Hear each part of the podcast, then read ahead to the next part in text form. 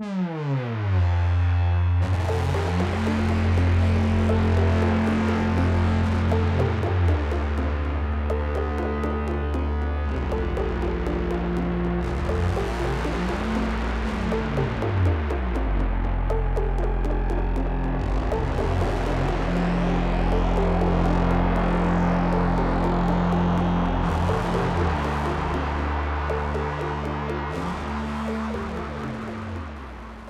Bonjour à tous et bienvenue dans cette 27e émission des Bibliomaniacs. Euh, et je suis avec Eva. Bonjour à tous. Et Amandine. Bonjour. Puisque Laure s'accorde une pause de lecture et de chronique en ce moment, donc on espère qu'elle nous reviendra bientôt. Euh, donc, euh, on vous remercie beaucoup pour votre écoute, du, du, moins si vous nous avez écouté, bien sûr, le mois dernier, puisqu'on a eu de gros soucis techniques avec cette émission. Alors pour vous la faire courte, euh, on, avait, on, a le, on a un micro qui a, qui arrêté régulièrement d'enregistrer euh, sans nous prévenir et on s'en est rendu compte évidemment après, sinon c'est pas drôle. Et donc les différents, les, impressions d'envoyé spécial que vous avez eues pour les pour l'émission, c'est que nous avons dû enregistrer des parties entières chacune de notre côté. Et euh, l'amoureux d'Eva a tout recollé patiemment avec la sagesse qu'on lui connaît. et donc on le remercie encore puisque cette émission n'aurait pas pu exister sans ça. Donc merci encore à lui. Euh, aujourd'hui, on a une affiche euh, très euh, excitante, à mon avis. En tout cas, le thème est très intéressant puisque c'est une spéciale famille pour le mois de mai, la fête des mères. On va peut-être pas le ritualiser, mais en tout cas, on a eu cette idée pour cette fois. donc, on va commencer avec le pique-nique des orphelins de Louise Erdrich, traduction Isabelle Renarez. On va continuer avec La table des enfants d'Isabelle Auxerre, qui est un livre qu'affectionne particulièrement Eva, sans faire de spoiler. Et on va terminer avec Il reste la poussière de Sandrine Colette. Donc c'est des familles plus ou moins traumatisées. Euh, voilà, on, on verra le curseur est traumatisante pour certains. Ah oui. Et une affiche féminine. Et une affiche féminine, puisqu'apparemment ce sont surtout les femmes qui aiment parler des familles. Cela dit, on avait hésité avec les corrections de Jonathan Franzen, qui est bien un homme. Euh, bon, bah, c'est parti. Bah, c'est moi qui vais euh, vous parler du pique-nique des orphelins. Donc, euh, je garde le micro. donc, le pique-nique des orphelins, c'est vraiment une chronique familiale old school avec une histoire d'abandon d'enfants par une mère. Bon, elle abandonne ses enfants d'une façon très spectaculaire puisqu'elle elle, s'envole en avion lors d'une fête foraine. Euh, et, euh, et, puis ça va juste parler du futur de ses enfants et, de, personnages liés à cette famille, pas, pas seulement de ses enfants. Euh, dans, dans, les, aux États-Unis, dans vers Fargo, je sais. le Dakota du Nord. Dans le Dakota du Nord, voilà, c'est ça. et donc voilà, on va suivre cette famille sur quand même plusieurs décennies. 40 ans. Voilà, jusqu'aux années 70-80, il me semble. Euh, voilà, donc euh, qu'est-ce que tu en as pensé euh, Amandine J'ai eu beaucoup de mal à, m'accrocher, à m'attacher au personnage. le début m'allait. On va dire que le début me convenait. on rencontre en fait une famille dont, les enfants sont abandonnés par la mère, avec un contexte de crise économique puisque ça se passe dans les années 30. 30 je sais plus précisément. C'est juste après la crise de 29 oui, quelque chose comme ça.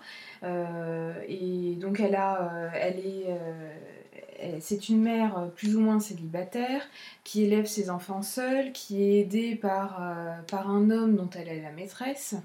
Et cet homme vient à, vient à mourir. Elle n'a plus aucune ressource et elle est obligée de, de partir.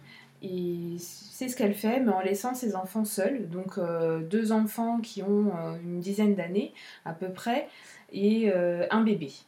Euh, les, deux, euh, les deux ne sachant que faire, ils, ils décident de partir chez leur tante. prendre le train et, et donc on s'attend bah, voilà, à avoir une histoire de d'orphelins, d'enfants qui essayent de se reconstruire dans une famille bah, qui ne s'attendait pas à les recevoir, des difficultés avec la cousine euh, qui est pas du tout contente d'avoir euh, sa cousine qui arrive dans la maison, qui lui prend ses vêtements, qui lui prend sa chambre, des rivalités. Donc ce début-là m'a plu, était intéressant, et au fur et à mesure j'ai décroché. Euh, j'ai décroché parce que j'ai eu du mal à, à être d'accord sur, euh, sur ce qui se passait. Pour moi, c'était pas crédible. Euh, tu parlais, euh, Coralie, de la façon dont la mère abandonne ses enfants. C'est n'importe quoi. Je suis d'accord. Plusieurs fois, on y revient dans le livre quand même. Enfin, elle n'en parle pas, mais plusieurs fois dans le livre, je me dis, c'est quand même dingue ce qu'elle a fait là. Elle Ouais. saute, enfin, elle monte comique, dans un drôle, en avion. fait. euh, à l'époque, ça devait, enfin, il devait y avoir déjà beaucoup d'avions pour avoir l'idée C'est un avion dans de un- démonstration. Voilà. Dans dans les fêtes avion foraines. de- Mais ça, j'ai déjà lu un livre comme ça euh, qui racontait euh, qu'à l'époque, c'était les débuts de l'aviation. Et donc, il y avait euh, Des des, mi- des démonstrations. mini-avions en fait, de Mm. démonstration qui étaient itinérants et qui faisaient euh, toutes les fêtes foraines, en fait. Donc, moi, le contexte en lui-même, ça m'a pas semblé bizarre. Mais effectivement, la façon dont elle abandonne ses enfants, moi, j'ai cru que c'était une métaphore au début. Ou qu'ils avaient eu un accident. Et... Puis après, tu te dis, mais, mais quelle idée elle a eue C'est ça, comme toi, j'ai pas tout, j'ai pas tout compris au début. J'ai Mm. cru que l'avion en fait s'était craché et qu'elle avait pas abandonné ses Mm, enfants. mm, mm. Mais on se, rend- on se rend compte que si, c'est c'est bien un abandon. C'est la première chose Mais qui en m'a plus, elle qui m'a connaît- étonnée. Elle connaît pas ce pilote. Non. Mais après, quand même, euh, de façon opportuniste, elle reste avec lui. Mais c'est pas clair. Moi, je me suis dit, mais est-ce que en fait, ils se connaissaient pas déjà avant? C'était planifié? L'occasion a Je fait le larron. mêmes Ouais, c'est vrai que ce début, moi, c'est le- le- la première alerte que j'ai eue aussi en me disant, oula, il y a un truc qui tourne pas rond dans ce livre. Ouais. Malgré ça, j'ai- la suite me convenait. Le Mm. départ en train, les enfants qui, qui, sont tout seuls dans le train, qui ont froid, qui essaient de se débrouiller pour retourner chez leur tante, ça ressemble un peu à une fugue, ça. Mm. C'est intéressant, j'ai trouvé ça intéressant. Et puis, euh, il y a des scènes comme ça qui surgissent, on s'y attend pas. Euh, parfois, ça peut être. euh, Enfin, c'est la première scène euh, d'amour, entre guillemets, euh, enfin, sans, Mm. sans trop en dévoiler dans le train. Mm. Ça arrive comme ça, surprenant. on Mm. s'y attend Mm. pas. Il n'y a pas plus d'explications, donc on sait pas trop quoi en faire de ce truc-là. Je pense que c'est une famille de gens spontanés, en fait. Allez hop, t'as une occasion, tu y vas. Et l'auteur en elle, elle-même est très spontanée parce que elle a l'occasion de sauter plusieurs années parfois et elle nous fait des ellipses incroyables. Dans des moments, vous arrivez dans une scène, vous y arrivez sans être installé dans la scène. Des fois, on a l'impression qu'elle a commencé, on aurait aimé savoir, en savoir plus avant que ça commence. Et d'un coup, elle décide d'arrêter de sauter plusieurs années. Et ça m'a choqué parce qu'on était à un moment donné dans une scène de la naissance, enfin la naissance d'un bébé. Et, et d'un coup, on passe, je crois, sept ans après, alors que ce qui me semblait être intéressant, ça aurait été de voir comment cette femme élevait euh, cet enfant avec un mari un peu particulier, plus ou moins présent. Et non, on passe directement sept ans après. Mm, Et c'est très régulier, je trouve, ces, ces ellipses euh, euh, extrêmement brutales qui n'apportent euh, rien. Et ça m'a ça m'a vraiment agacée. Et c'est un roman que j'ai abandonné. Abandonné parce qu'il m'a trop agacée, trop énervée. Je me disais, mais elle aurait pu l'écrire différemment, ça aurait pu être passionnant. Tu l'as abandonné à jusqu'où part. Voilà. Euh, je l'ai abandonné quand, justement, après la naissance, j'ai continué quelques pages euh, dans l'enfance de cette petite fille. T'as lu les trois quarts, quoi, grosso modo. Pas les trois quarts, un peu plus de la moitié, Mm, mm. presque les trois quarts. Mm, mm. Bah, merci pour ces trois quarts, Amandine. Euh, alors, je suis quand même plus indulgente que toi parce que j'ai plutôt aimé euh, ce livre. euh, Enfin, j'ai plutôt même bien aimé ce livre.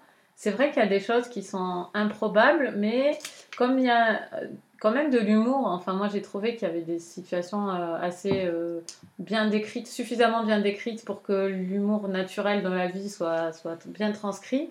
Du coup, j'ai trouvé que c'était agréable à lire et j'ai trouvé le style, euh, agréable. Les personnages ont du caractère.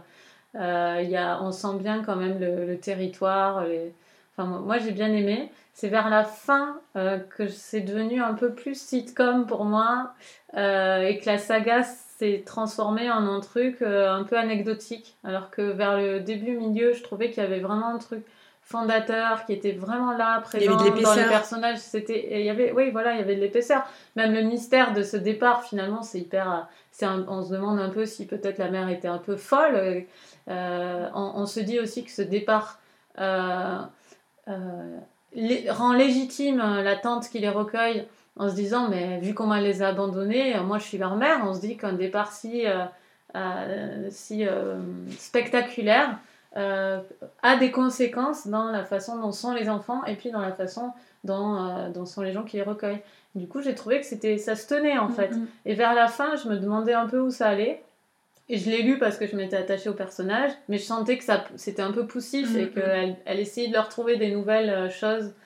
Euh, voilà, il y a le retour de Karl à un moment euh, euh, qui est assez intéressant, mais tout ce qui est la, fin de vie de Sita m'a moins intéressée, je, mon esprit s'en allait. Mais pour moi, c'est quand même un livre, enfin moi j'ai envie d'en lire d'autres belles, j'ai trouvé que c'était... C'était bien, bien foutu, enfin bien écrit, mieux que bien foutu en fait. plus. Aussi, mais alors d'après les gens que je connais qui connaissent Louise Mm. Moi c'était la première fois que j'en lisais un d'elle et pareil, ça faisait des années, je me disais ah c'est une auteure euh, qui est quand même assez majeure, en plus auteure amérindienne, enfin ça fait un peu rêver et tout. Et euh, on m'a dit qu'en fait euh, clairement c'était un de ses moins bons. Ah ouais, Mais c'est un livre de oui, 86. c'est son deuxième livre. C'est son deuxième livre qui a été. C'est un peu comme Le chant de la Tamassie en Mm. fait de Ron Ouais. Qui est republié 30 ans après avec euh, une nouvelle traduction. Mm. euh, tout. Mais moi aussi j'ai envie d'en lire d'autres. Mais, mais ouais, a priori c'est un livre quand même assez mineur euh, d'elle, mais je l'ai découvert qu'après. Là, il parlait d'une famille, donc ça va. Ok, donc Eva. Bah, Ah, moi, euh, j'ai un avis assez similaire à celui d'Amandine, même si j'ai terminé le Mm. livre. Au début, effectivement, euh, j'ai trouvé que c'était un livre qui était vraiment passionnant, qui était addictif. Enfin, moi, j'adore les sagas, les sagas familiales. Euh, en plus, le début, effectivement, donc comme tu le disais, Amandine, la crise de 29, Mm. qui est quand même une époque de désolation complète en fait aux États-Unis, avec beaucoup de familles qui ont été qui ont été dispersées à cause de la crise économique, euh, beaucoup d'orphelins qui devaient euh, se débrouiller tout seuls ou parce qu'ils avaient été abandonnés aussi par leurs parents qui pouvaient plus les nourrir. Donc moi ça m'a rappelé des castors poches que je lisais quand j'avais 8 ou 9 ans avec des enfants euh, qui faisaient qui traversaient tous les États-Unis en train de marchandises comme ça en clandestin pour rallier des contrées un peu un peu meilleures. Donc c'est vrai que le début, je me suis dit ah c'est génial cette histoire d'orphelins qui cherchent un monde meilleur, ils vont être recueillis par la tante, comment ils vont s'intégrer dans la famille. Enfin, j'étais vraiment très très enthousiaste et j'ai trouvé que la plume de Luz Erdrich euh, était euh, était assez intéressante, c'était très bien tourné. Bon, j'avais déjà ce petit bémol avec euh, l'abandon de la mère où je me suis dit, oula, il y a un côté un peu un peu loufoque, un peu pas Mhm. très crédible. C'est vrai que ça m'avait déjà mis une petite une petite sonnette une petite sonnette d'alarme enfin d'alerte dans la tête. Puis après, il y a toute cette histoire avec aussi les amis euh, amérindiens. Euh, Russell, qui est quand même un personnage bon secondaire mais important. Célestine, pareil.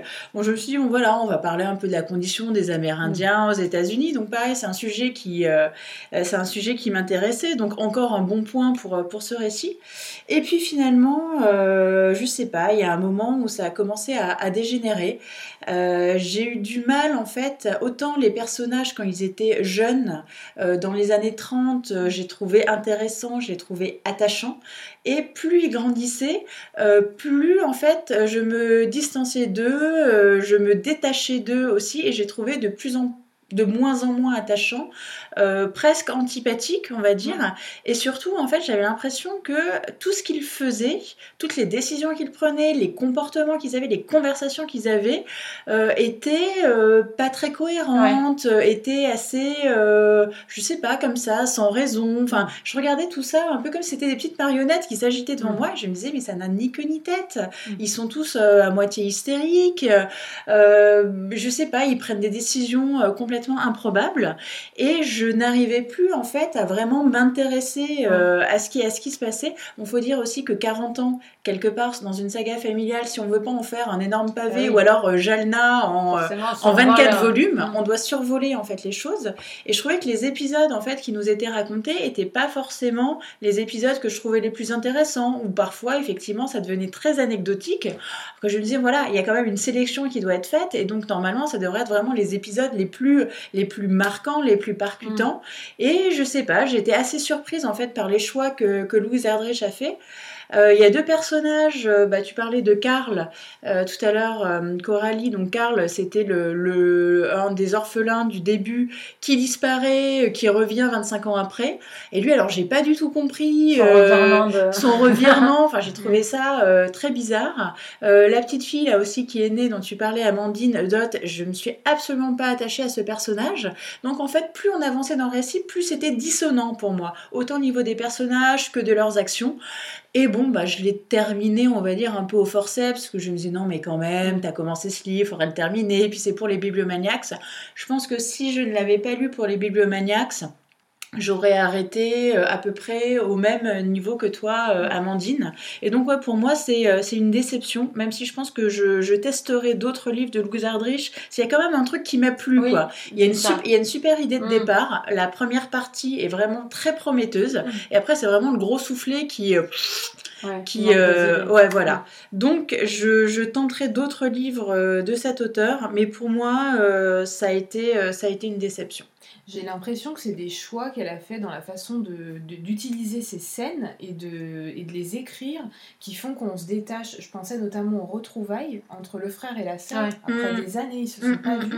Et on s'attend à, à- à quelque chose euh, de un- fort intense. de fort de Peut-être pas fort qu'ils sautent dans les bras Non, l'un mais au moins l'autre, un on s'attend à, quelque même chose. Si c'est Mm. pas, Et en fait, euh, il se passe rien. non Et à la limite, s'il se passe rien, il y a peut-être une raison. Il faut Oui, oui, peut-être nous l'expliquer. il faut étayer Mais Mm. il n'y a rien, elle nous montre rien, elle nous fait rien comprendre.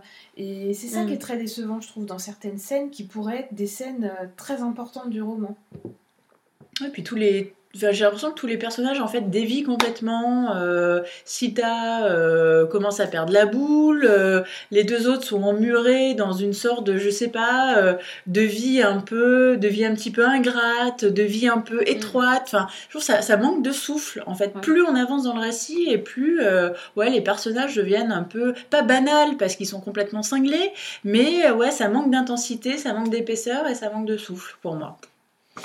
Ben, je suis d'accord en fait. Je suis assez d'accord, mais euh, les points positifs que tu as cités, Eva, m'ont davantage euh, embarqué, disons. Enfin, j'ai tenu assez facilement ce livre. Moi, j'étais Mm. en vacances aussi. Donc, Tu lisais dans le train et au mais Je soleil. lisais, euh, je lisais par gros bouts et clairement, oui, j'étais dans des dispositions où c'était pas pénible de, de lire ça Mm. après le travail.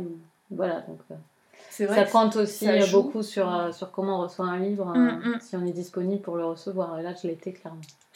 Donc peut-être que ça a joué et que je suis plus indulgente puisque je reconnais tout ce que vous dites. Il faut lire en tongue. Voilà. Lisez-le en tongue, ça sable. passera beaucoup mieux. Et par gros blocs, faut pas lire Ouais. euh, une dizaine de pages. Ah, il aurait pas- passe Et ouais. moi, souvent, c'était ça. Je lisais 30 pages par 30 Ouais. pages. Mais comme en même temps, j'étais plus portée, euh, j'avais pas forcément envie de lire plus aussi. quoi. C'était un peu le cercle, le cercle vicieux. Ok, bon, bah, on vous conseille plutôt d'autres, à l'aveugle, d'autres livres de Louise Erdrich, euh, puisque c'est le conseil que tu as reçu, Eva, et Mm. moi je reste persuadée voilà, que c'est- un livre de début de, début de carrière. carrière. si on peut dire, et, et puis ça. Je, je doute pas qu'elle sait écrire, ça, ça se voit déjà à, à son deuxième roman. Ben, on passe euh, à La table des enfants, c'est Eva qui va nous en parler, de Isabelle Auxerre. Alors, La table des enfants euh, nous parle d'Agnès Trèves, qui est un célèbre auteur de romans policiers.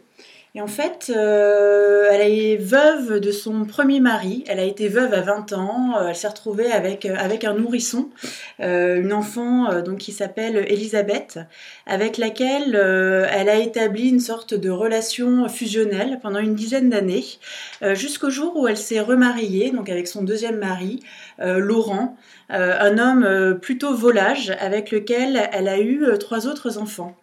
Et euh, aujourd'hui, alors qu'elle est âgée d'une cinquantaine d'années, que ses enfants, ses trois derniers enfants sont euh, adolescents, euh, elle reçoit un coup de fil qui lui apprend que donc sa fille aînée, Elisabeth, vient de décéder avec son mari en Allemagne. Donc euh, elle se rend euh, en Allemagne puisqu'elle-même habite Bruxelles pour euh, gérer tout ce qui est administratif, héritage, etc. de sa fille. En fait, elle n'avait pas vu sa fille depuis 5 ans. Elle n'était pas brouillée, mais sa fille ne voulait pas qu'elle vienne la voir en Allemagne. Donc elle connaît finalement quasiment rien de la vie de sa fille. Elle connaît à peine ses petits-enfants. Et aussitôt qu'elle est arrivée en Allemagne, elle s'aperçoit en fait que entre ce qu'elle savait de la vie de sa fille et ce qu'il en est, euh, ce qu'il en est vraiment, euh, il y a un fossé vraiment euh, énorme et qu'il y a énormément de faux semblants. Il y avait plutôt, puisqu'elle est décédée, énormément de faux semblants dans la vie de sa fille Elisabeth. Amandine. Bah, c'est un roman qui m'a beaucoup plu dès le début. J'ai tout de suite accroché parce qu'il a ce côté, euh, il y a beaucoup de suspense. euh, la question des faux semblants, la question de finalement je connais, connais pas ma fille, je pensais, j'avais une image de ma fille qui n'est pas la réalité, elle avait une histoire particulière avec, un, avec cet homme euh, qui est devenu son mari. Bref, toutes ces questions-là font que c'est passionnant et c'est traité un petit peu comme une enquête policière au début. La mère essaye de retrouver pourquoi sa fille ne lui a caché toute son histoire, euh, pourquoi est-ce qu'elle ne lui parlait plus depuis 5 ans. Donc elle, construit ça un peu comme une enquête policière, sans pour autant en faire un, polar, euh, puisque elle-même est écrivaine de polar. Euh, donc je pense que c'est ce qui fait que c'était peut-être pendant la première moitié du roman un page turner parce que je pense à peu près ça, 50% hein, du roman est traité de cette façon-là, la façon euh, d'une enquête. Euh, et j'ai bien accroché dès le début aussi parce que j'ai trouvé qu'elle avait une très grande qualité au niveau de son écriture. Euh, il y a un vocabulaire extrêmement riche, elle, décrit ses personnages, euh, elle les travaille énormément, ils ont tous beaucoup de profondeur, ils ont tous chacun leur histoire qui est racontée. Euh, on nous balance pas l'arrivée d'un personnage comme ça, on nous l'amène avec une histoire ou on nous apporte son histoire après. et c'est cette richesse qui fait que j'ai été emballée immédiatement. alors que Qu'en dire de plus J'ai, euh, au-delà, au-delà des, personnages et du soin qu'elle a, qu'elle a pris pour les, pour les écrire, euh, j'ai aussi aimé, elle est, comment dire, pas persévérante, mais elle est perfectionniste, j'ai l'impression, cette écrivaine. Ça m'a beaucoup fait penser à John Irving dans Le Monde selon Garp, de dire je vais jusqu'à écrire euh, une histoire que ma fille a écrite. Je vais, euh, c'est-à-dire que la mère se rend compte à un moment donné que sa fille a écrit, et, euh, plutôt que de nous dire simplement que sa fille écrit, elle nous met un passage d'une de ses œuvres. Et c'est ce que j'avais beaucoup aimé dans Le Monde selon Garp, c'est cette, ce côté perfectionniste de dire bah, je vais vous faire croire que vraiment, enfin c'est, vraiment mmh. crédible. Et, et, en plus, ce passage-là, ce chapitre où on lit l'écriture de sa fille, j'ai trouvé très très bon. Et en soi, j'ai trouvé que ça aurait pu être une nouvelle euh, toute seule en dehors du livre. Euh, donc bon, c'est ce qui fait que j'ai autant aimé le roman. J'ai quand même quelques, quelques critiques, enfin quelques aspects euh, négatifs. C'est la longueur. Euh, c'est un sacré pavé euh, qui prend beaucoup beaucoup de temps à lire. Il fait 440 pages, c'est rien. Oui, c'est pas, ça va, la longueur. C'est vrai qu'il est dense, il est mais très dense. Bizarrement, c'est un sacré pavé où la première moitié, je l'ai lu très très vite, je l'ai, je l'ai pas vu passer, et la seconde moitié, j'ai vraiment dû me forcer et me dire, euh, pour finir pour l'émission des bibliomaniacs, il va falloir que j'ai des horaires de lecture régulières pour en venir à bout. Euh, et, pourtant, je me suis pas dit, il y a des scènes en trop ou les scènes sont trop longues. Ça me convenait très bien de la façon dont c'était écrit. Euh, je me suis pas ennuyée non plus. Le gros point, euh, pour moi, le gros point négatif, c'est le dénouement. Euh, faut vraiment pas dire, enfin, je veux vraiment pas dire ce qu'il en est de ce dénouement-là, mais c'est négatif pour moi parce qu'à un moment donné, je l'ai senti arriver à l'avance. Et en même temps, le, le, fait que ça arrive, je me suis dit c'est pas crédible une seule seconde le fait qu'il y ait ces sentiments-là, peut-être, à la limite, mais qu'ils osent les exprimer. Tu trouves ça amoral ou enfin immoral non, peu importe que ça le soit. Mais euh, pour moi, des personnes n'oseraient pas, euh, parce qu'il y a une façon de voir les choses, une pression sociale sur ce genre de choses, je viens de saisir la fin du coup. Je n'ai pas lu la fin. Ah, et je viens de comprendre du coup ce qui se passe puisque je me suis imaginé ça au moment où j'ai arrêté. Et, c'est pas pour ça que j'ai arrêté. Hein, et pour moi, c'est tellement compliqué socialement d'accepter ce genre de choses que ça, les personnages ne peuvent pas les admettre. Ça n'aurait pas pu. Ça ne peut pas avoir lieu. Ah si si. Moi, si, moi, si, moi c'est ce qui me plaît en fait justement. Voilà, vas-y. sais, je ne sais pas ce que c'est. Je parle de quelque chose. que je n'ai pas lu. Non, mais, avec, avec, les indices qu'on te donne, t'as compris. Oui, j'ai compris. Parce que mm. c'est assez gros à mot quand même. Mm. Enfin, c'est ce que je reproche à ce livre. Euh, c'est la première fois que j'ai le trac au Bibliomania.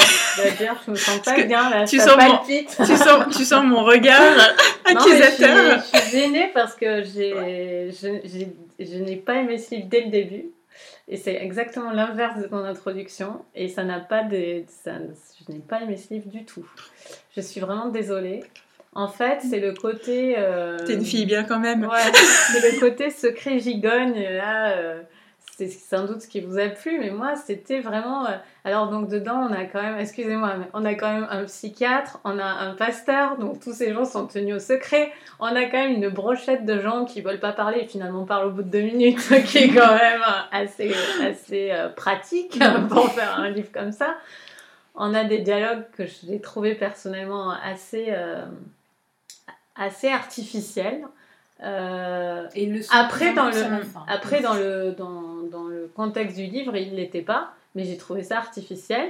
Ce dont tu parles, Amandine, pour la fin, ce qui arrive, je me suis dit, à la limite, ça a apporté euh, la moralité dont j'avais besoin peut-être pour que ça m'intéresse, mais ça n'a pas suffi. Mais moi, ça me, ça me plaisait, ce truc. Enfin, à la limite, je dis, ah, Il n'y a bon, pas de sexe. hein, Non, je- il n'y a même pas de sexe. Euh, mais j'ai trouvé ça, euh, j'ai trouvé ça vraiment gnangnan. Et en fait, euh, il y a, je suis désolée, vraiment.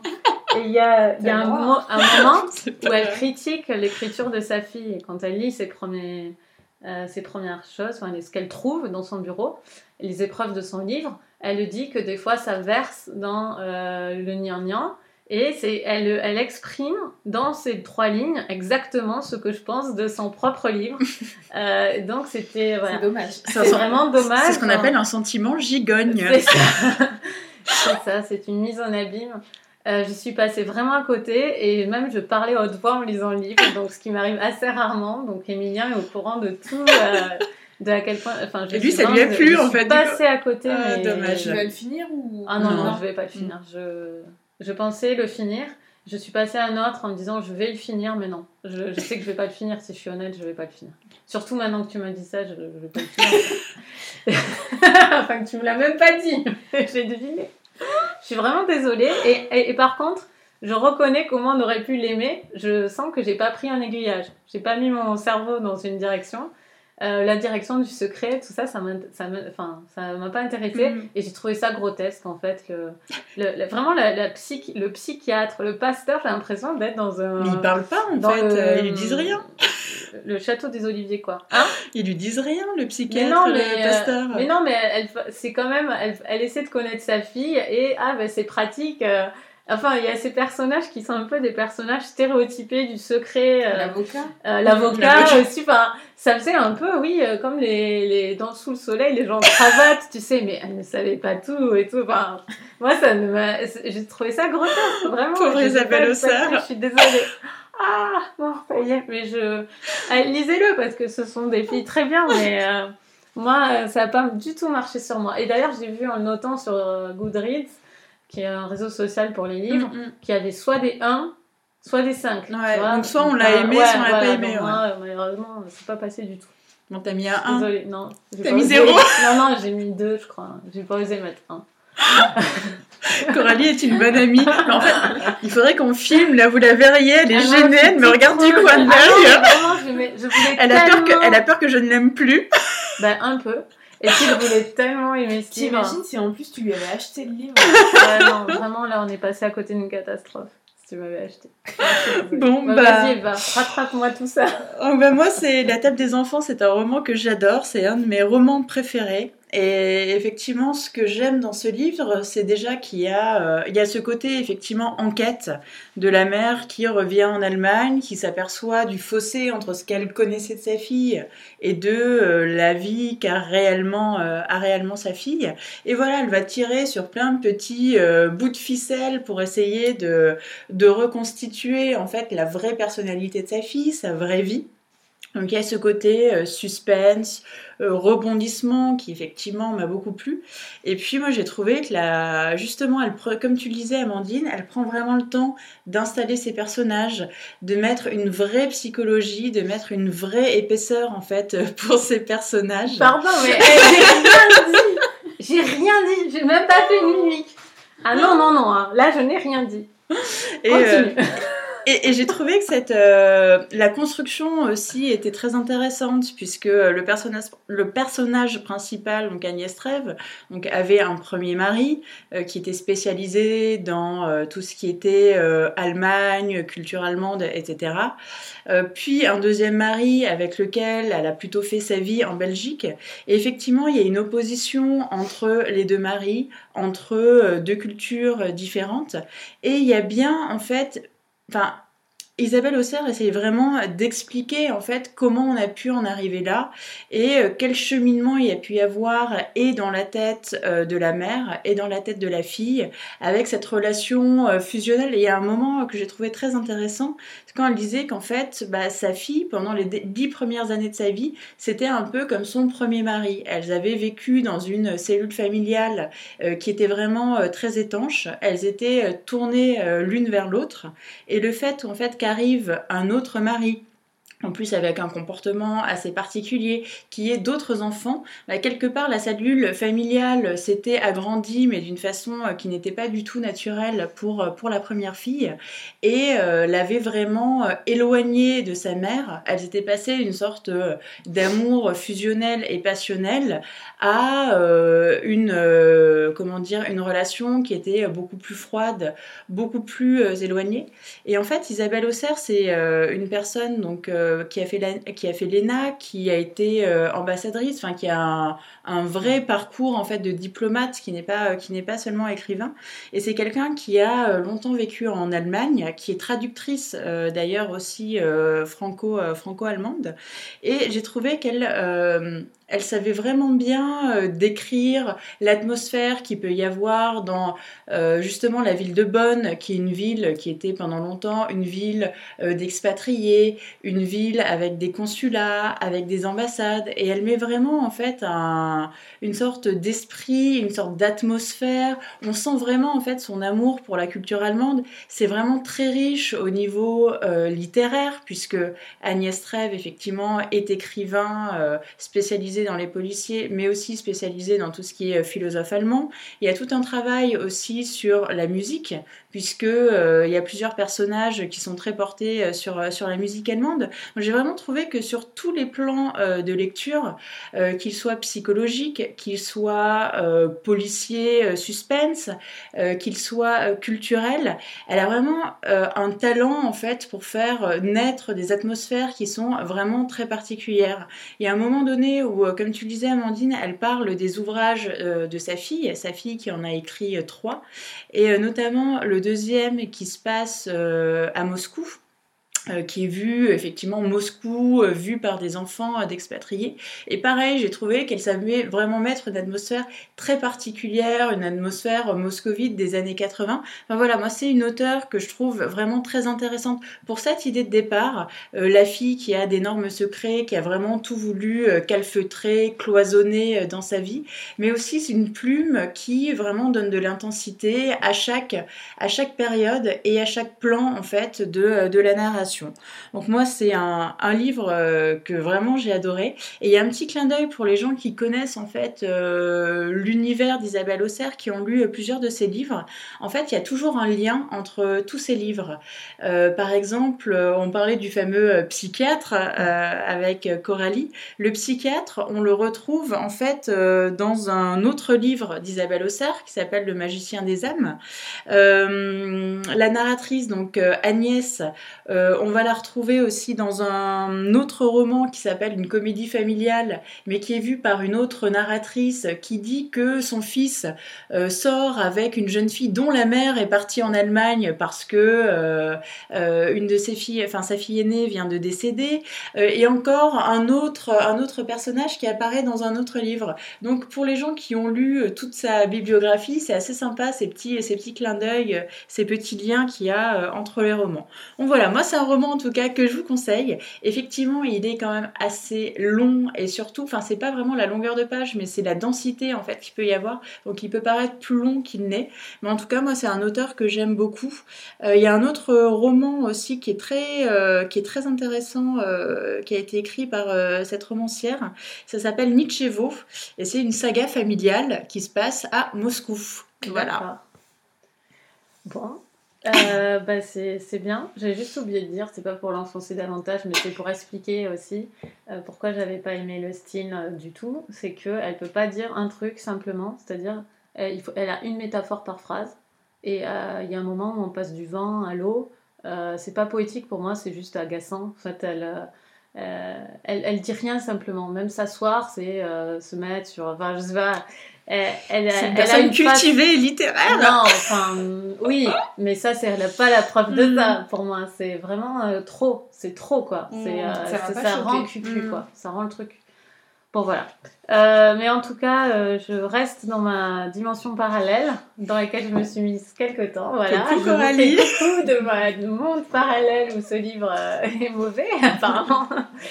Et on passe à notre, euh, au troisième livre de Sandrine Colette, Il reste la poussière. Et c'est Amandine qui va nous en parler. Alors Sandrine Colette nous emmène au début du XXe siècle en Argentine, au fin fond de l'Argentine, en fait en Patagonie, euh, dans une famille euh, de quatre enfants. Il y a hum, Marco, Joaquin, Steban et Raphaël. Euh, ils sont élevés par leur mère. Euh, a priori, pendant quelques années, leur mère et leur père, puis que par leur mère, puisque du jour au lendemain, leur père a disparu. Et ils sont élevés euh, à la dure, puisqu'ils euh, travaillent euh, tous euh, dans une ferme, même s'ils sont tout petits, ils sont mis au travail et, euh, et dans une très grande pauvreté.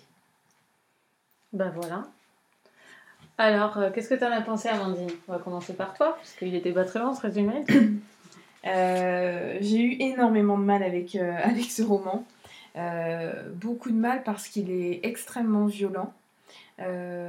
En tout cas, pour ce que j'en ai lu, puisque moi j'ai dû m'arrêter à peu près à la moitié, il me semble, je me suis arrêtée parce que c'était trop dur pour moi. Il y a une très grande violence en fait entre les frères, puisqu'on a des jumeaux, euh, Marco et Joaquin, qui, qui ont, je sais plus quel âge au début, euh, 8 ans peut-être au début, ou une dizaine d'années dans le prologue, et qui martyrisent, mais vraiment martyrisent, euh, torturent en fait euh, leurs deux petits frères, et surtout le plus jeune euh, qui s'appelle Raphaël, et qui au début a 4 ans. Ils s'amusent vraiment à lui faire mal physiquement, à lui faire très très peur, et par pure méchanceté, même pas par envie de jouer et de se faire peur comme des enfants normaux auraient envie de se faire peur, de jouer aux méchants. voilà. Non, c'est vraiment par, par souhait de le torturer, de le martyriser. Et, et, et sans que je comprenne quoi que ce soit d'autre, à part euh, l'envie d'être mauvais, euh, l'envie de faire du mal à quelqu'un d'autre, ça m'apportait rien. Euh, je comprenais pas pourquoi on avait besoin d'autant de violence sans que ça serve à quelque chose, à autre chose dans le roman. Euh, et puis, et finalement, je me suis retrouvée un peu avec la même atmosphère d'un roman précédent qu'on a lu, dont j'arrive pas à me souvenir. L'enfer de Church Street, non?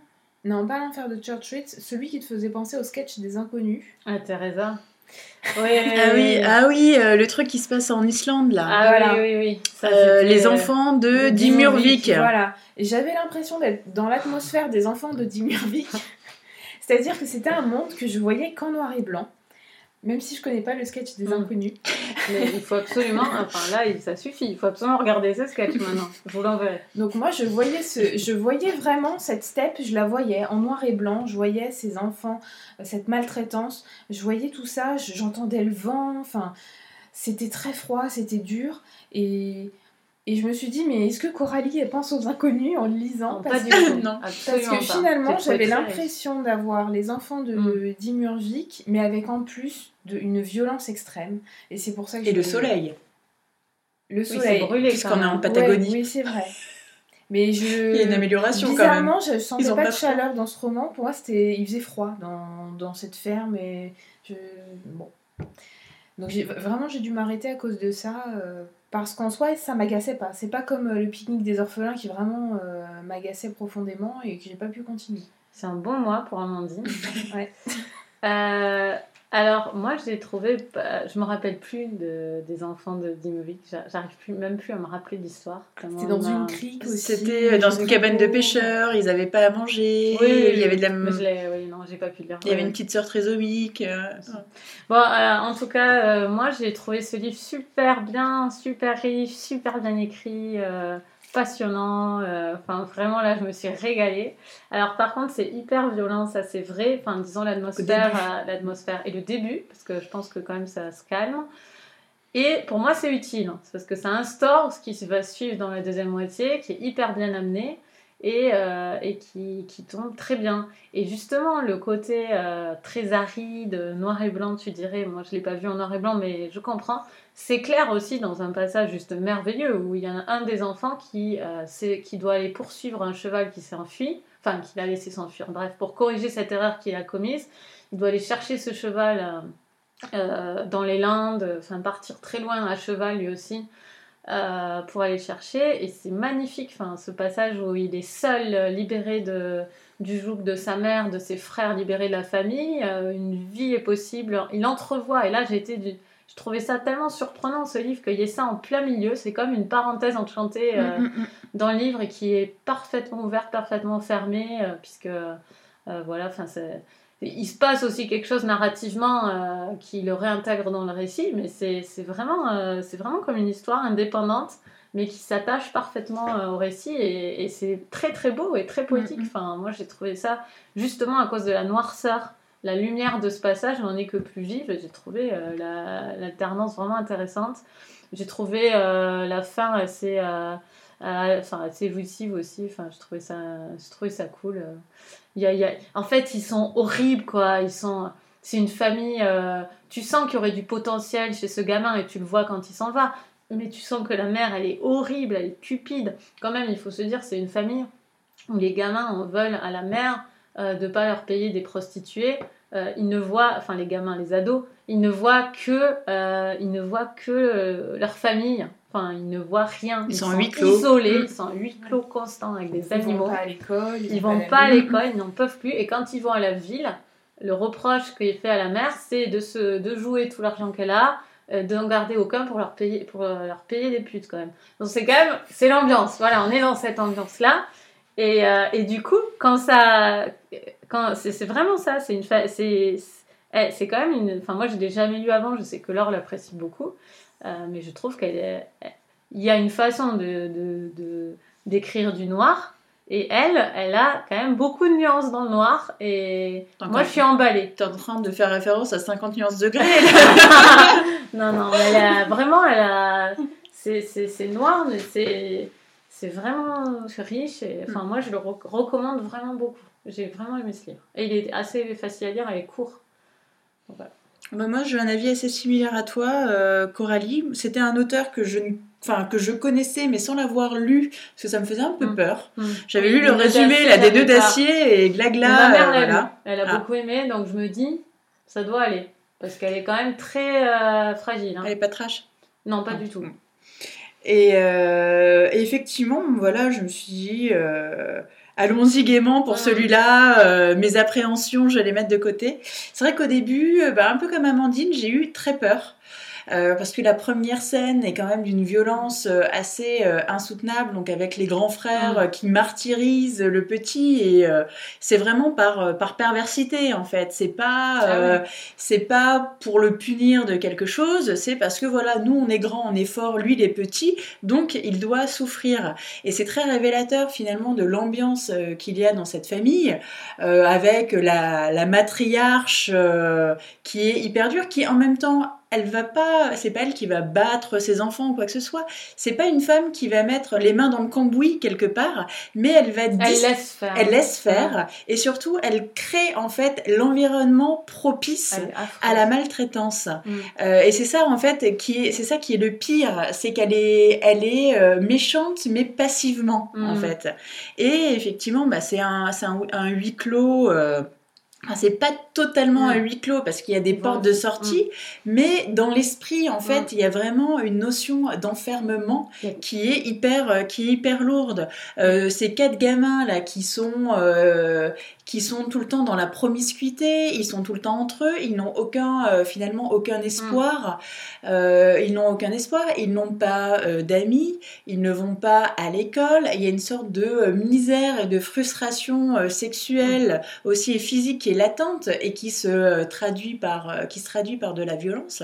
Et en fait, la seule chose qui permet à cette cellule familiale qui est complètement dysfonctionnelle de, de, subsister, puisque les gamins, même s'ils ont 4 ans ou 5 ans, ils sont levés à 5 heures du mat et ils vont travailler hyper dur toute la journée pour finalement rien mm. à la fin, puisque la mère, le seul échappatoire qu'ils ont, c'est d'aller à la ville. Mm. Et la mère, tout l'argent qu'elle pourrait mettre à la banque, qu'elle pourrait placer, qu'elle pourrait investir ou acheter des choses pour ses enfants pour améliorer le quotidien, elle le joue. Et j'ai oublié, enfin, je veux pas dire un truc qui se passe au milieu, mais sachez qu'à peu près au milieu de ce livre, euh, lorsqu'elle joue, il, se passe un truc juste horrible. Enfin, elle va très très très loin quand même. Euh, Sandrine Colette, je veux pas dire ce qui se passe, mais... horrible, moi je nuancerais. Parce que oui, finalement, l'issue est pas horrible, elle est très bien. Voilà. Mais le niveau maternel, c'est quand même euh, là, elle va très très loin quand L'acte en lui-même est terrible, mais c'est ça en fait qui est très intéressant, c'est que en fait cette, mm. cellule, elle peut subsister parce mm. que il n'y a aucun point de comparaison. Les gamins, en fait, ils se rendent bien euh, bien compte quand ils vont à la ville que la mère se comporte d'une façon qui n'est pas très normale, mais en même temps, ils ne savent pas comment ça se passe dans les autres plantations, enfin dans les mm. autres fermes. Ils ne savent pas comment ça se passe dans les autres familles. Ils ne connaissent finalement personne. Il n'y a pas de personnage secondaire, à part euh, vaguement un banquier là, qui, est, euh, mm. qui est nommé à la ville. Mais il n'y a, y a pas de voisins proches. Il y a vraiment, c'est la ferme. Et autour, c'est rien, c'est complètement mm. insulaire en fait. ils n'ont euh, aucune raison de se révolter. Voilà, mm. parce que même si confusément ils sentent bien qu'il y a quelque chose qui ne va pas, comment le savoir si on ne se confronte pas à autre chose? Et en fait, ce huis clos en fait, va s'ouvrir, comme tu le disais Coralie, pour euh, deux raisons. Euh, une décision que prend la mère à la ville mm. et euh, ses chevaux qui, qui s'échappent et le petit dernier justement mm. qui doit sortir de la ferme pour aller à l'aventure dans des scènes qui au départ sont assez dramatiques parce qu'on mm. se dit l'issue va forcément être fatale. Un petit gamin comme ça qui sort, qui se retrouve livré à lui-même dans des grandes étendues comme ça qu'il ne, qu'il ne maîtrise pas. Et finalement, c'est là, euh, cette porte ouverte pour deux des quatre enfants va permettre justement la comparaison et de faire en sorte que cette cellule familiale qui fonctionnait tant bien que mal se craquelle mm. complètement. Et j'ai trouvé que la construction en fait du roman était vraiment ultra intelligente en fait de la part de Sandrine Colette et que ça permettait vraiment que euh, adviennent des, possibles en fait et qu'il y ait des twists euh, dans le récit donc qui aille euh, qui jusqu'à l'épilogue final. Et j'ai vraiment aimé sa façon justement d'instiller de, de l'espoir dans une situation qui était d'une noirceur abominable dès le départ. Et justement moi Enfin, elle arrive quand même à faire en sorte qu'on s'attache, euh, je vais pas dire à tous les enfants parce que euh, c'est pas le cas, mais au moins à, aux plus petits mm. parce que euh, même si euh, il a grandi dans la vase, on va dire, c'est quand même un enfant qui a de la bonté en lui, mm. qui a des valeurs positive et qui représente, euh, c'est le contraire de la fin de race en fait. Mm. C'est le dernier, il devrait être le pire parce qu'il a mm. été matraqué par tout le monde, que soit par sa mère et par mm. tous les autres enfants qui étaient auparavant. Et pourtant, c'est lui qui est porteur d'espoir pour, euh, pour la fratrie. Et euh, tant au niveau de la description des personnages que de l'ambiance qu'elle arrive à créer, les scènes, enfin il y a des scènes que j'ai trouvées complètement cinématographiques, ah enfin j'arrive vraiment à m'imaginer toutes les scènes dans ma mm. tête et je pense que ça pourrait en faire un film magnifique, un peu western comme ça euh, dans la Patagonie. Enfin et la construction, enfin vraiment euh, tout m'a plu. J'aurais quand même un petit bémol, c'est que euh, il y a une certaine lenteur en fait dans le rythme dans le rythme de la narration. Et c'est vrai que moi, il y a eu des moments où euh, je décrochais un petit peu parce que le rythme était un peu lent et j'ai trouvé quand même qu'il y avait quelques petites longueurs, que le roman aurait pu être euh, un peu plus euh, speed, entre guillemets, un peu plus raccourci pour donner une, plus grande densité en fait à la narration. Mais ça sera vraiment mon seul bémol. Enfin, en tout cas, c'est, j'étais ravie de, de lire ce livre. Ça a été vraiment une belle découverte à laquelle je m'attendais pas vraiment. Je m'attendais à être plutôt euh, mal à l'aise. Mm. Euh, Est-ce que j'ai été, mais vraiment dans les premières pages. Donc pour les gens qui aiment pas trop tout ce qui est violent, etc. Enfin, sachez que voilà, même si les premières pages sont très dures et qu'après il y a des insinuations qui sont assez aussi difficiles, enfin c'est quand même un roman qui est pas finalement qui est pas aussi noir euh, qui pourrait l'être et qui a quand même de l'espoir une fois qu'on a passé, euh, allez on va dire un tiers, un tiers du roman. Mais en tout cas c'est une belle découverte et j'ai envie d'en lire d'autres de cet auteur. Ok, ben très bien. On est mitigé sur cette émission, on est Mm. partagé, mais en tout cas, euh, c'était intéressant de faire ce thème. Et, enfin, moi, ça m'a plu, donc euh, voilà. Euh, donc ça, c'était Il reste la poussière de Sandrine Colette. On passe au coup de cœur? Alors, Amandine, quel est ton coup de cœur? J'ai eu un coup de cœur pour l'adaptation au théâtre de- du roman de Maëlys de Carangal, Réparer les vivants, qui est adapté, enfin mis en scène et joué par Emmanuel Noblet. Euh, donc pour rappel, euh, Réparer les vivants, en fait, c'est l'histoire de Simon Limbre qui, euh, en revenant du surf, a un accident de voiture et, décède. Ses parents ont le choix de pouvoir donner ses organes. Et en fait, Maëlys de Carangal raconte toute la chaîne humaine qu'il y a autour du don d'organes. Et ce qui m'a autant plu dans l'adaptation au théâtre, c'est finalement Emmanuel Noblet, parce qu'il a réussi à porter euh, toutes les voix de cette chaîne humaine avec énormément d'énergie. Il arrive à restituer le rythme du roman, parce que c'est un roman qui est très dynamique, Mm. très rythmé. Euh, et et- et j'avais peur que en n'ayant qu'un seul acteur, finalement, on s'ennuie, que ce soit plat. Et ça l'est pas du tout, parce qu'il a une énergie incroyable sur scène, et parce qu'il y a aussi la mise en scène qui rend ça très dynamique par des, des sons, euh, des sons vu, de euh, battements de mm. cœur, ou des, des- des- des personnages qui parlent à travers des Mm. sons. Euh, des jeux de lumière aussi. Euh, Enfin bref, je pense que si on a aimé euh, ce roman, il faut absolument voir la pièce. Et je pense que c'est bien aussi d'y amener quelqu'un qui ne lit pas, par exemple, parce que c'est quand même très fidèle au livre. C'est une. comme Tu l'as lu aussi? lecture. Tu l'as vu aussi? Moi, je l'ai vu, euh, j'ai vu un bout à la Maison de la Poésie pendant Oui. qu'ils le faisaient. Pendant qu'ils étaient en train de concevoir la pièce, il avait fait une, euh, une sorte de happening à la Maison de la Poésie. Donc ça avait duré euh, une heure, pas, pas toute la pièce, ou 40 minutes. Donc j'avais vu ouais, un extrait de ça, c'était très bien. Moi je l'ai raté à Versailles, mais il est en, il est en passer à Paris. Il est, en, tournée, il est en euh, tournée et on a euh, Ena, une de nos fidèles euh, Ah lectrices, ouais, vu qui l'a vu euh, il y a deux jours et qui a adoré aussi. Ok, bah super, j'espère le voir en entier et y amener surtout euh, quelqu'un qui l'a pas lu. Mon copain. Donc moi, mon coup de cœur, c'est Mémoire de fille de Annie Arnaud. C'est pas très original parce que vous savez que j'adore Annie Arnaud. Euh, mais là, elle m'a encore charmée, enthousiasmée, transportée. J'ai trouvé ça magnifique. Et euh, je suis émue parce que c'est tellement précis, encore une fois. C'est tellement bien écrit. Donc là, ça raconte en fait, c'est comme si pendant toute son œuvre, puisqu'Annie Arnaud euh, parle d'elle, mais d'une façon très très littéraire et très fouillée, c'est comme si elle avait tout ce temps écrit des livres pour s'empêcher d'écrire celui-là, puisque celui-là parle d'une honte en fait. Euh, Elle avait réglé d'autres hontes de sa vie. Dans Passion simple, par exemple, elle parle bien d'une situation honteuse, mais dans Mém- Mémoire de fille, elle parle du début de sa sexualité dans une colonie de vacances euh, en tant qu'animatrice et euh, de, tout, de, cette année voilà 58 qui a suivi. Et comme dans les années et comme dans d'autres livres, elle entremêle vraiment très bien euh, la réalité du monde cette année-là, ce qui s'est passé dans sa vie, et puis surtout elle, euh, elle écrit d'une façon qui fait que même si c'est sa vie, en fait, euh, on se dit pas que c'est sa vie, même si ça nous est pas arrivé, on, on est vraiment dans la précision de des sentiments, des situations, elle a quand même une justesse, enfin, moi qui me, qui me transporte et je vous recommande encore une fois, et si vous connaissez pas Annie Arnaud, c'est une bonne, une bonne entrée. C'est vraiment une bonne entrée. En plus, vous pouvez lire sa vie de façon chronologique à partir de 50... euh, non, non, non, non, il faut commencer par la place et après, euh, je pense, passer Il y a pas les armoires vides aussi qui euh, les armoires vides, c'était... C'est son adolescence Ouais, avec bah ses oui, parents. du coup, euh, les armoires vides. Et celui-là se mettrait après les armoires vides si vous voulez vraiment faire sa vie en, en entier. Mais je pense que c'est une bonne entrée, en tout cas celui-là. Voilà, je vous conseille euh, vraiment. Alors moi j'ai un coup de cœur qui a un rapport avec le thème de notre affiche prochaine. Ah, En fait, c'est euh, bon, un roman qui est assez connu, que j'avais lu euh, il y a pas mal de temps et que j'ai eu envie de relire. Parce que j'avais un peu du mal à lire là ces derniers temps.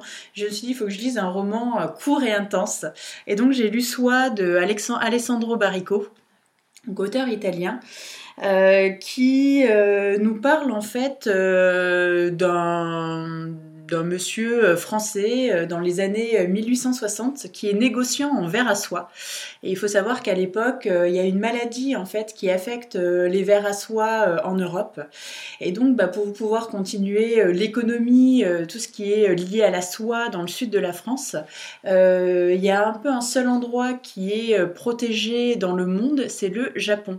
Puisque le Japon commence à peine à s'ouvrir, c'est le début de l'ère Muji, mais le Japon avait été complètement euh, fermé pendant des siècles à toute, euh, à toute arrivée d'étrangers en fait euh, sur, sur ces terres. Donc bah, forcément tout ce qui est infection, etc., tout était préservé. Et donc il se rend au Japon, sachant qu'à l'époque c'était un voyage complètement de dingue pour aller, pour aller jusqu'au Japon pour récupérer des œufs sains en fait de verre à soie. Et là-bas, euh, il va euh, rencontrer un, seigneur, euh, un seigneur de guerre japonais qui va devenir son ami. Et il va surtout rencontrer la maîtresse de ce seigneur de guerre, qui est une femme très mystérieuse, qui ressemble pas du tout à une japonaise, qui n'a pas les yeux bridés. Et donc il y a une sorte de d'histoire d'amour qui se crée, mais comment dire, euh, sans, sans toucher, qui se crée de façon un peu euh, virtuelle entre ces deux êtres. Et, euh, et lui va faire, va naviguer en fait entre la France et le Japon, puisqu'il va devoir aller bah, pour un déplacement professionnel quatre fois là-bas. Et donc ça nous parle à la fois de ses séjours au Japon et aussi bah, de quand il revient et qu'il fait sa vie en France, dans son petit village, avec, avec sa femme. Et en fait, c'est un être assez particulier, parce qu'il est à la fois très contemplatif et en même temps aventurier. C'est quelqu'un qui se laisse un peu vivre, mais en même temps qui va pas hésiter à aller jusqu'au Japon, euh, mm. chercher des verres à soie, euh, qui euh, est fidèle à sa femme et en même temps qui, qui a cette attirance mm. fulgurante en fait pour cette jeune femme qu'il entrevoit de temps en temps. Et c'est porté par une écriture qui est juste magnifique, c'est très limpide, hein.